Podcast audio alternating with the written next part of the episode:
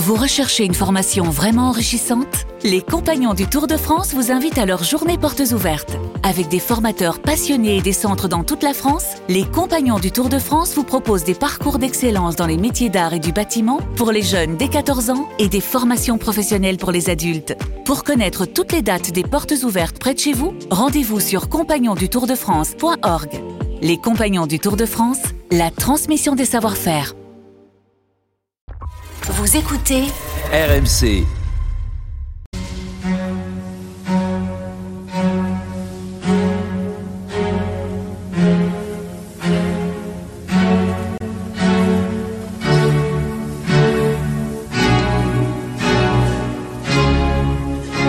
Église d'aujourd'hui, une émission de Régis Burnet. Bonsoir et merci de nous retrouver pour Église d'aujourd'hui, votre moment de réflexion du dimanche. Périsse le jour qui m'a vu naître et la nuit qui a déclaré un garçon vient d'être conçu. Habituellement, quand on parle de résurrection, on se met face au grand mystère de la mort et on médite sur la puissance de la vie. Mais pas mon invité de ce soir, qui ose regarder la vie elle-même, avec ses béances, ses moments de dépression qui font dire comme Job, périsse le jour qui m'a vu naître. Bonsoir Denis Moreau. Bonsoir. Vous êtes professeur de philosophie à l'université de Nantes. Vous venez de faire paraître Résurrection, traverser les nuits de nos vies aux éditions du Seuil. Et votre livre est un livre extrêmement précieux parce que euh, vous osez parler des épreuves euh, de la vie pour illustrer ce que vous avez théorisé par ailleurs en philosophe euh, que, vous êtes. Et un de vos chapitres parle de la dépression. Et je trouve intéressant de de ne pas rester face, comme je disais, simplement à la mort et en disant la résurrection va nous sauver de la, mort. Euh, la résurrection ou la croyance à la résurrection, ça peut aussi nous sauver euh, d'épreuves. Euh, J'allais dire presque autrement plus difficiles à surmonter parce que, comme disent les, vieux philosophes, euh, une fois que je suis mort, je ne suis plus. Alors, euh, une fois que je suis mort, je ne suis plus, mais euh, une fois que les autres sont morts, j'y suis encore. Donc, c'est J'y ce suis encore. On a parlé la, j'y suis- on en a Absolument. parlé la semaine dernière. Donc, euh, ça- ça- effectivement, il y a cet argument épicurien quand, quand je suis là, la mort n'y est pas, et quand la mort n'y est pas, et quand la mort y est, j'y suis plus. Euh, euh, ça m'a jamais complètement convaincu, mais ça, en tout cas, ça marche pas avec la mort d'autrui. C'est-à-dire, je, je peux dire à la limite, ma mort n'est rien pour moi, mais ta mort n'est rien pour moi. Ça, ne fonctionne pas. Par contre, par contre, ma dépression, ma dépression, Alors, la voilà, là, situation, on- là, on est au plein cœur de, du mois. Alors là, voilà, on, alors on pourrait appeler ça, je sais pas, euh, par opposition, vous avez parlé de la grande résurrection, et on pourrait appeler ça des petites morts, hein, c'est-à-dire ces épreuves terribles qui nous frappent euh, durant la vie. Alors on, on- on va dire une chose d'emblée. euh, donc j'ai écrit un chapitre sur la dépression. Il est à la première personne du singulier, d'accord. euh, donc il raconte quelque chose qui est arrivé à quelqu'un euh, en propre. Euh, je- on va mettre entre parenthèses la question autobiographique. J'ai pas envie qu'on sache si ce quelqu'un c'est moi Oui, je comprends très bien. euh, ou un de mes proches. Euh, on va dire que le, le, le, le récit fait comprendre que c'est arrivé à quelqu'un que je connais très bien, au minimum. Oui. Peut-être à moi, je- j'en dirai pas plus sur l'aspect euh, autobiographique de l'affaire, si vous le voulez bien, par Ah. une forme de, de, de pudeur. Ah mais ça, me- ça me ça me va euh, tout à fait tout à fait bien tout à fait bien. Voilà. Euh, et donc après, ben, la dépression, je crois. Alors, bon, d'abord, il m'a semblé intéressant d'en parler parce que c'est un phénomène de société. Euh, il quand même de très nombreuses personnes qui sont frappées par la dépression. Et alors, si vous me permettez, euh, je, suis enseignant à l'université euh, et donc je, je fréquente des, des jeunes gens entre 18 et 25 ans. Euh, je enfin, je- j'en profite pour dire à vos auditeurs qui, le savent peut-être déjà que euh, la, crise de la Covid a mis un nombre considérable de jeunes gens en état dépressif, euh, parfois assez profond. hein. Il y a quelque chose dont on ne parle pas tant que ça dans les médias, et moi j'en vois toutes les semaines des étudiants, et y compris des, bons étudiants euh, bien structurés dans leur tête, etc., qui sont en train de dévisser. Donc là, il va y avoir un, grave problème euh, avec cette génération. Donc je pense que le, sujet est d'actualité. Je, je moi-même moi-même je suis enseignant, je consomme tout à fait avec vous, avec en plus, enfin je sais pas si vous êtes d'accord avec moi, euh, des formes euh, non comment dire non classiques, c'est-à-dire euh, des gens, euh, euh, comme vous dites, des, des bons des bons étudiants qui vont pas bien du tout et qui sont pas dans un schéma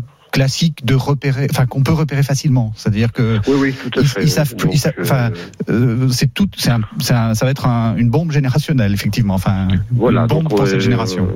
Ouais, Oui, donc là, il y, a, il y un vrai problème. Et oui, je pense que s'il y a des gens qui nous écoutent et qui connaissent des jeunes gens, euh, oui, très il faut être spécialement attentif et bienveillant avec eux en ce moment parce que c'est vraiment compliqué. Oui, tout à fait d'accord. Et donc euh, la dépression, bah, la, la- la dépression. Alors je crois que, alors j'ai écrit euh, en, en tant que chrétien. euh, je pense, bon, on peut dire que c'est une épreuve terrible. Moi, je, je connais pas mal de gens qui sont passés par là. Je pense que c'est très compliqué. Il y, a, il y quelque chose qui est très difficile dans la dépression, c'est la, la possibilité d'en parler.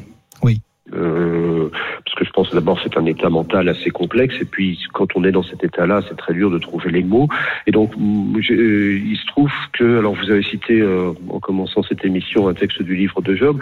Euh, quand on lit dans la Bible ces, ces textes s'appellent les psaumes donc euh, 150 textes de, l'Ancien Testament, on a la, surprise de constater qu'il y en a quand même beaucoup qui trouvent les mots pour évoquer ce que c'est qu'un état dépressif. Oui, c'est ce que vous dites. Oui. Euh, Et hum, j'ai envie de dire que quand- on est là-dedans, c'est pas mal d'avoir les mots pour en parler.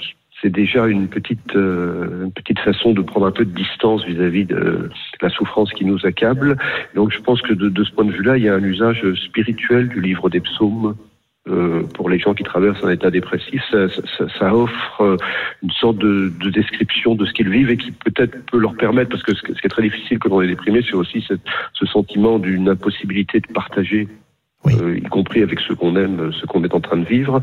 Et il me semble que le livre des psaumes, euh, en certains de ses passages, alors je- j'en ai cité pas mal dans, dans le livre, peut, permet effectivement de, de mettre des mots sur ce qui nous arrive. Quoi.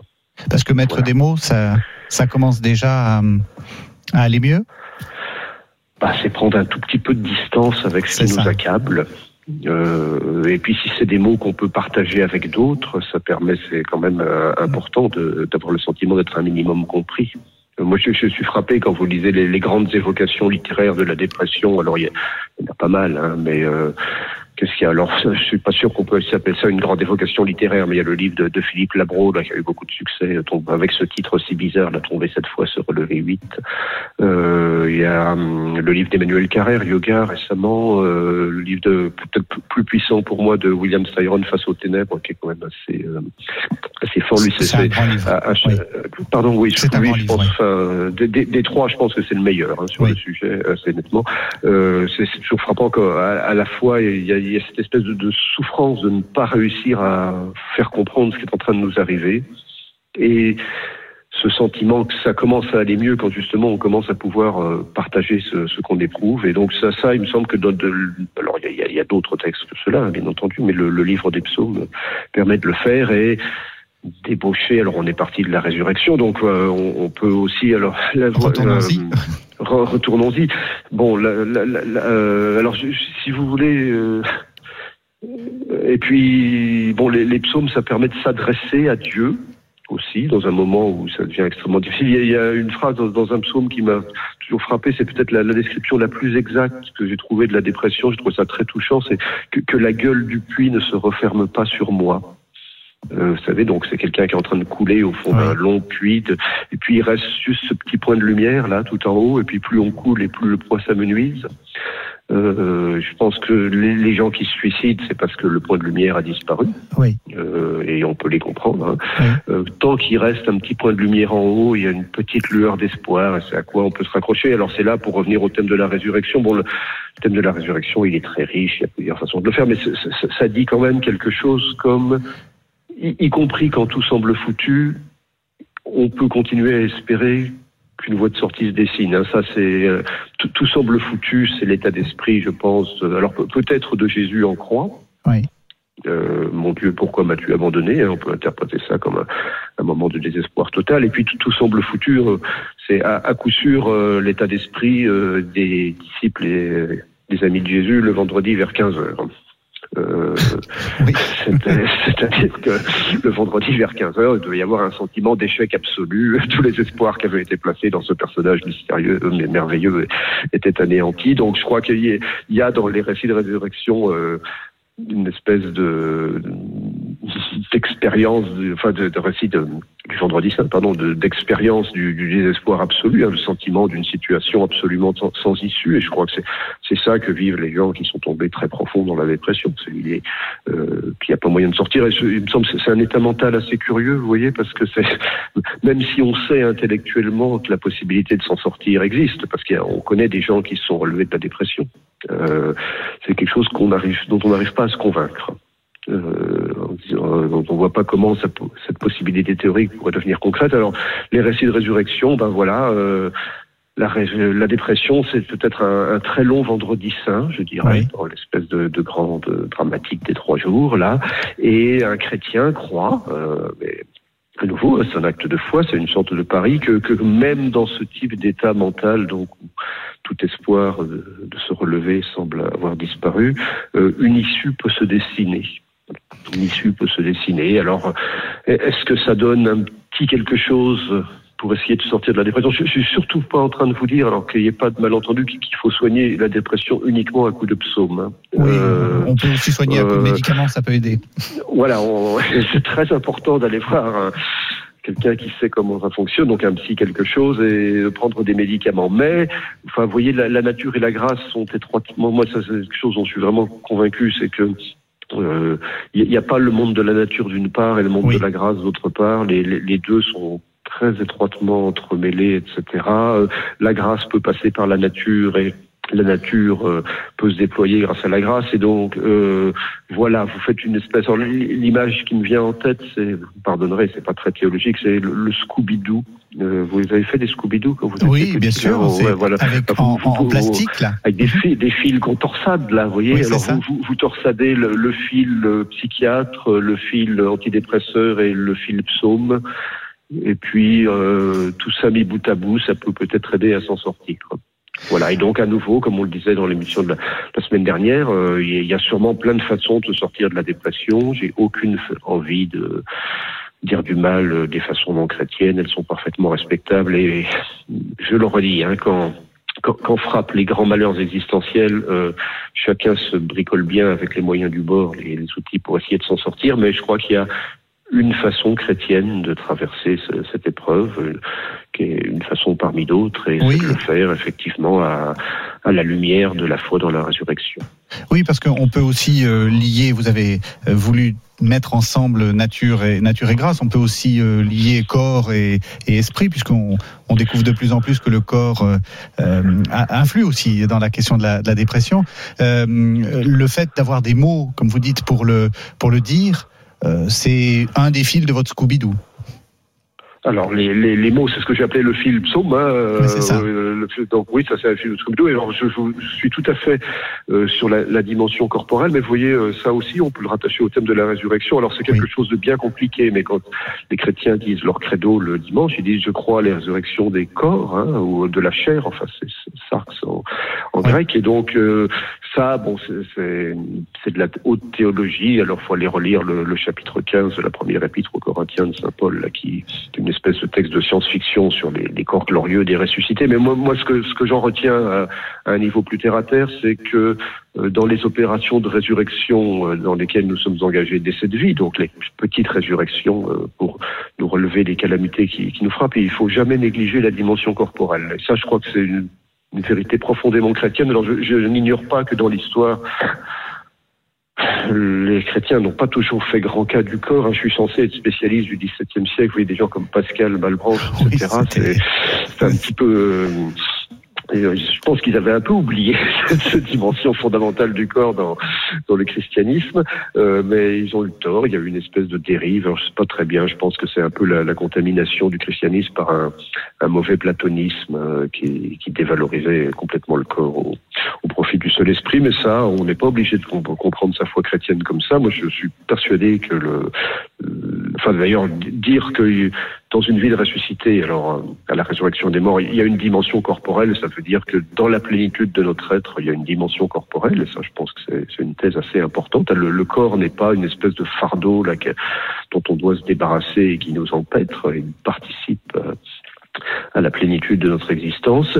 Et alors ça, c'est pour les moments glorieux. dans les moments difficiles, et comme euh, peut l'être celui de la dépression, effectivement, ne, jamais oublier la dimension du corps. Alors c'est facile à dire. Hein, euh, mhm c'est facile à dire, mais un, un, peu d'activité physique, un tout petit peu d'attention à, à l'hygiène, etc. Je pense que ça, ça, ça, un peu de, de bienveillance envers ce corps, on pourrait dire ne pas hésiter à se, se pomper. Alors même si à nouveau, hein, quand on est plongé là-dedans, c'est extraordinairement difficile, mais se, se pomponner un peu, aller chez le coiffeur, enfin se, se faire plaisir au corps, euh, manger si on peut le bonne chose, et, euh, tout ça, ça participe aussi bien sûr aux opérations de, de résurrection. Euh, Merci beaucoup. Un degré très important. Merci beaucoup, Denis Moreau. Je rappelle le titre de votre livre, Résurrection, traverser les nuits de nos vies. C'est paru aux éditions du Seuil. On se retrouve la semaine prochaine? Merci, à la semaine prochaine. À la semaine prochaine. Bonsoir à tous.